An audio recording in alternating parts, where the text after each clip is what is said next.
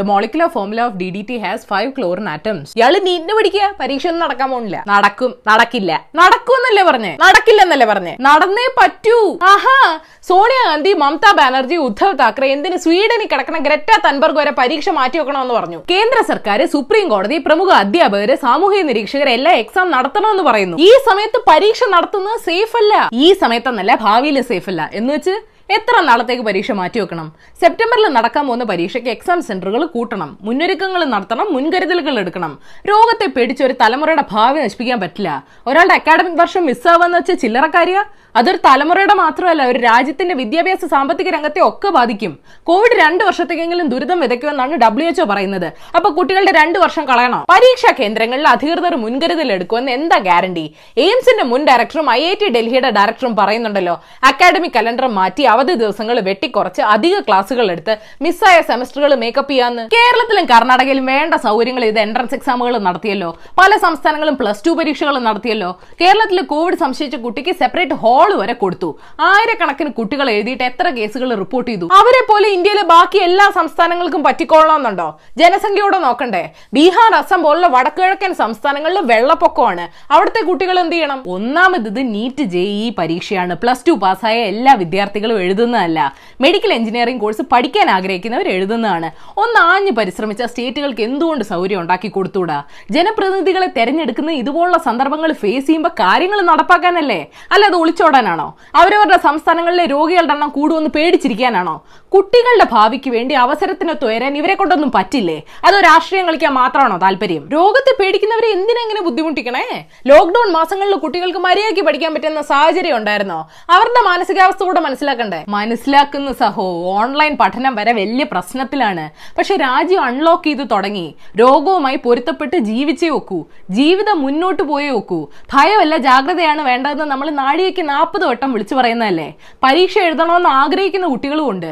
1 വർഷം കഴിഞ്ഞ് പരീക്ഷ റിപ്പീറ്റ് എഴുതുന്നവരുണ്ട്. അപ്പൊ അവരുടെയൊക്കെ ആവശ്യം നമ്മൾ ഇഗ്നോർ ചെയ്യണോ? അപ്പൊ പരീക്ഷ സെപ്റ്റംബറിൽ തന്നെ നടക്കൂ? അങ്ങനെയൊക്കെ ചോദിച്ചാ നടന്നാലും നടന്നില്ലെങ്കിലും പഠിച്ചോ, നഷ്ടമൊന്നുമില്ലല്ലോ. ഭരണാധികാരികളുടെ കഴിവ് പോലിരിക്കും ഇനി ഈ തലമുറയുടെ ഭാവി.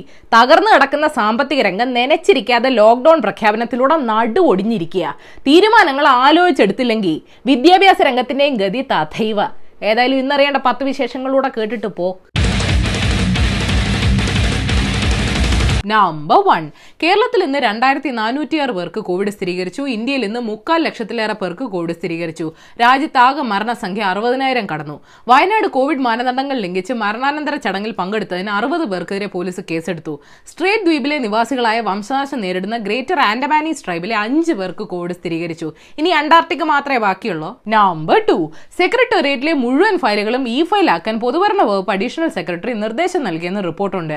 പേപ്പർ ഫയലുകൾ ഉടൻ സ്കാൻ ചെയ്ത് e-ഫയലുകൾ ആക്കണമെന്ന് 40 വകുപ്പുകൾക്കും നിർദ്ദേശം നൽകി. സെക്രട്ടേറിയറ്റ് തീപിടുത്തം ഷോർട്ട് സർക്യൂട്ട് മൂലമാണെന്ന് ഫയർഫോഴ്സ് പറയുന്നു. AC ഓഫ് ചെയ്ത് ഫാൻ കെട്ടിത്തൂക്കി സ്വിച്ച് കേടാക്കി ഷോർട്ട് സർക്യൂട്ട് ഉണ്ടാക്കി. Oh my god. Number 3, Muzhappilangad Mahe ബൈപ്പാസിനോടനുബന്ധിച്ച് നിർമ്മാണത്തിലിരുന്ന പാലം തകർന്നു വീണ സംഭവത്തില് national highway authority of India project director report കൊടുത്തെന്ന് കേൾക്കുന്നു. ഭീമകൾക്ക് കൊടുത്ത താങ് ഇളകിയതാണ് കാരണം. നിർമ്മാണത്തിൽ അപാകതകളില്ലെന്ന് റിപ്പോർട്ടിൽ പറയുന്നു.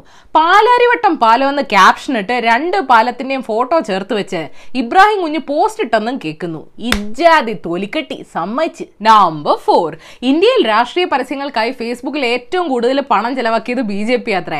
കഴിഞ്ഞ 18 മാസത്തിനിടയിൽ 4.5 കോടിയോളം രൂപയാണ് ചെലവാക്കിയത്. ഇത് കൂടാതെ പട്ടികയിൽ ആദ്യ 10-ൽ മുന്നിൽ നിൽക്കുന്ന പരസ്യദാതാക്കളിൽ 4 എണ്ണത്തിന് BJPയുമായി ബന്ധമുണ്ട്. അങ്ങനെ BJP ബന്ധമുള്ള പരസ്യദാതാക്കളെ കൂടെ കണക്കിലെടുത്താൽ മൊത്തം 10.17 കോടി രൂപയാണ് ചെലവാക്കിയത്. മോദിജി കെട്ടിപ്പിടിച്ചപ്പോൾ ഇതിനല്ലേ ചിരിച്ചത് സുക്കർ? നമ്പർ 5, സ്ഫോടക വസ്തുക്കളുമായി പോയ നേവിയുടെ വാഹനം അപകടത്തിൽപ്പെട്ടു. ഫയർഫോഴ്സും പോലീസും ചേർന്ന് സ്ഫോടക വസ്തുക്കൾ മറ്റൊരു വാഹനത്തിലേക്ക് മാറ്റി ഒരു വലിയ അപകടം ഒഴിവാക്കി. കൊച്ചി നാവിക ആസ്ഥാനത്ത് നിന്ന് ജബൽപൂരിലേക്ക് യാത്രയരിച്ച നേവിയുടെ ട്രക്കാണ് കുണ്ടന്നൂർ തേവര പാലത്തിനടുത്ത് വെച്ച് അപകടത്തിൽപ്പെട്ടത്. ഫയർഫോഴ്സിനും പോലീസിനും. നമ്പർ 6, ന്യൂസിലാൻഡ് ക്രൈസ്റ്റ്ചർച്ചിലെ മുസ്ലിം പള്ളിയിൽ 51 പേരെ വെടിവെച്ച് കൊലപ്പെടുത്തിയ വൈറ്റ് സുപ്രമസിസ്റ്റ് തീവ്രവാദി ബ്രെൻഡൻ ടരന്റിന് കോടതി പരോളില്ലാത്ത ജീവപര്യന്ത ശിക്ഷ വിധിച്ചു. ന്യൂസിലൻഡിന്റെ ചരിത്രത്തിൽ ആദ്യമായിട്ടാണ് ഇത്തരത്തിലൊരു ശിക്ഷ വിധിക്കുന്നത്. കുറ്റകൃത്യത്തിൽ ഒരിക്കൽ പോലും ബ്രെൻഡൻ പശ്ചാത്താപം പ്രകടിപ്പിച്ചിട്ടില്ലെന്ന് ജഡ്ജി പറഞ്ഞു. പ്രകടിപ്പിക്കാൻ അതിന് മനുഷ്യത്വം വേണ്ടേ? നമ്പർ 7. ചൈനയുടെ ആലിബാബ ഗ്രൂപ്പ് ഇന്ത്യൻ കമ്പനികളിൽ നിക്ഷേപം നടത്താനുള്ള പദ്ധതികൾ നിർത്തിവെച്ചെന്ന് റോയിട്ടേഴ്സ് റിപ്പോർട്ട് ചെയ്യുന്നു. ഇപ്പൊ തന്നെ നിരവധി ഇന്ത്യൻ സ്റ്റാർട്ടപ്പുകളിൽ ആലിബാബ ഇൻവെസ്റ്റ് ചെയ്തിട്ടുണ്ട്. അടുത്ത 6 മാസത്തേക്ക് പുതിയ ഫണ്ടുകൾ നൽകില്ല, പക്ഷേ ഇൻവെസ്റ്റ്മെന്റ് അവസാനിപ്പിക്കില്ലെന്നാണ് വാർത്ത. ആലിബാബയെ PM കേസിന് ഡൊണേഷൻ കൊടുത്തായിരുന്നു. നമ്പർ 8. ദക്ഷിണ ചൈന കടലിനെ ചൊല്ലി US ചൈന സംഘർഷം കൂടി വരുന്നു.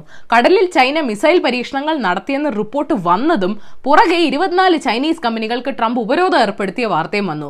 കടലിൽ ആർട്ടിഫിഷ്യൽ ദ്വീപുകൾ നിർമ്മിക്കാനും സൈനികവൽക്കരിക്കാനും ചൈനയെ സഹായിക്കുന്ന കമ്പനികൾക്കാണ് ഉപരോധമെന്ന് US പറയുന്നു. അപ്പൊ 2020 ലോകം അങ്ങനെ അവസാനിക്കാന്ന് ക്ലൂ കിട്ടിയില്ലേ? നമ്പർ 9. എല്ലാവരും ആരംഭ ശൂരത്വത്തിനെങ്കിലും എപ്പോഴെങ്കിലും ഡയറ്റിംഗ് പരീക്ഷ കാണുമല്ലോ. ശരീരഭാരം കുറഞ്ഞാലും ഡയറ്റിംഗ് അവസാനിക്കുമ്പോൾ വീണ്ടും പഴയപടിയാന്ന് കുറയ്ക്കാൻ ചിലർ റിവേഴ്സ് ഡയറ്റിംഗ് പരീക്ഷിക്കുന്നുണ്ടെന്ന് ലൈഫ് സ്റ്റൈൽ വിദഗ്ധർ പറയുന്നു. അതായത് ഒറ്റയടിക്ക് പഴയ ക്വാണ്ടിറ്റിയിലേക്ക് പോകാതെ പതുക്കെ പതുക്കെ അളവ് കൂട്ടി ബോഡിക്ക് അഡ്ജസ്റ്റ് ചെയ്യാൻ ടൈം കൊടുക്കുക. പക്ഷേ ഈ കുന്തത്തിന് ശാസ്ത്രീയ തെളിവൊന്നുമില്ല. നമ്പർ 10. പ്രപഞ്ചം അവസാനിക്കുന്നതിന് മുമ്പ് എന്ത് സംഭവിക്കുമെന്ന് എക്സ്പ്ലെയിൻ ചെയ്തുകൊണ്ട് യൂണിവേഴ്സിറ്റി ഓഫ് മിഷിഗനിലെ ഗവേഷകർ എഴുതിയ ഒരു പേപ്പർ റോയൽ അസ്ട്രോണമിക്കൽ സൊസൈറ്റിയുടെ ജേണൽ പബ്ലിഷ് ചെയ്തായിരുന്നു. അവരുടെ തിയറി അനുസരിച്ച് അവസാന നക്ഷത്രവും കത്തിത്തീരുമ്പോൾ ബാക്കിയാവുന്ന ബ്ലാക്ക് ഡ്വാർഫുകളും പൊട്ടിത്തെറിക്കുന്നതോടെ പ്രപഞ്ചം ആകെ ഇരുട്ടിലാവും. ടെമ്പറേച്ചർ അതോടെ അബ്സല്യൂട്ട് 0. എന്നിട്ട് എന്നോട് ചോദിക്കരുത്, ഇത്രയൊക്കെ മനുഷ്യന്മാർക്ക് അറിയൂ. മാറ്റിവെക്കാത്ത bonus news. TikTok CEO Kevin Mayer രാജിവെച്ചു. US നിരോധനത്തിന് മുമ്പാണ് രാജി. സ്വർണ്ണക്കടത്ത് കേസിൽ ജനൻ ടിവിയുടെ അനിൽ നമ്പ്യാർ ചോദ്യം ചെയ്യലിനായി കസ്റ്റംസിന് മുന്നിൽ ഹാജരായി. മുൻ IT ഫെല്ലോ അരുൺ ബാലേന്ദ്രനും കസ്റ്റംസ് നോട്ടീസ് അയച്ചിട്ടുണ്ട്. പോപ്പുലർ ഫൈനാൻസ് ഉടമയ്ക്കും ഭാര്യയ്ക്കുമെതിരെ ലുക്കൌട്ട് നോട്ടീസ് പുറപ്പെടുവിച്ചുവെന്നും റിപ്പോർട്ടുണ്ട്. 2000 കോടിയിലധികം രൂപയുടെ തട്ടിപ്പ് നടന്നതായി കണ്ടെത്തിയെന്നാണ് വാർത്ത. ഇന്ത്യയെ പറ്റിച്ചു കിടന്ന പണക്കാരെ പറ്റിയുള്ള Netflix ഡോക്യുമെന്ററി ബാഡ് ബോയ് ബില്യണേഴ്സിനെതിരെ മെഹുൽ ചോക്സ്കി ഡൽഹി ഹൈക്കോടതിയെ സമീപിച്ചു. നാട് വിടുമ്പോ ആലോചിക്കണമായിരുന്നു. വയനാട് കളക്ടറേറ്റിലും തീപിടുത്തമുണ്ടായെന്ന് കേൾക്കുന്നു. കമ്പ്യൂട്ടറും ഫയലുകൾ സൂക്ഷിച്ച അലമാരയും കത്തി നശിച്ചു. രമേശ് ജി, സുരേന്ദ്രൻ ജി, അവിടെ ക്യാ ഹുവാ? മെക്സിക്കോയിലെ ഏതോ ഓണങ്കേറ മൂലയിലെ ബാങ്കോട്ടിൽ ബെൻസ്റ്റാർ എന്ന ബാങ്കിന്റെ ബ്രാഞ്ച് തുടങ്ങിയത് വലിയ വിവാദമായി. പ്രസിഡന്റ് ഇങ്ങനെയൊക്കെയാണ് നികുതി പണം വേസ്റ്റ് ആക്കുന്നതെന്ന് വിമർശകര്. ഞങ്ങൾക്ക് ഈ സ്ഥലമായി ചോദിച്ചപ്പോൾ കിട്ടിയുള്ളതെന്ന് ബാങ്ക്. അടുത്ത ടൗണിൽ നിന്ന് ബാങ്കിലെത്താൻ വണ്ടി പിടിച്ചു പോയാലും അരമണിക്കൂർ വേണ്ടിവരും. മെക്സിക്കോയിൽ ഇപ്പോഴെങ്ങും ഡിമോണിറ്റൈസേഷൻ ഉണ്ടാവില്ലേ ഡിങ്ക ഭഗവാനെ? കൊച്ചി മെട്രോ സർവീസ് ഉടൻ പുനരാരംഭിക്കും. സമയക്രമവും സർവീസുകളുടെ എണ്ണത്തിൽ മാറ്റം വരുത്തിയാണ് സർവീസുകൾ ആരംഭിക്കുന്നത്.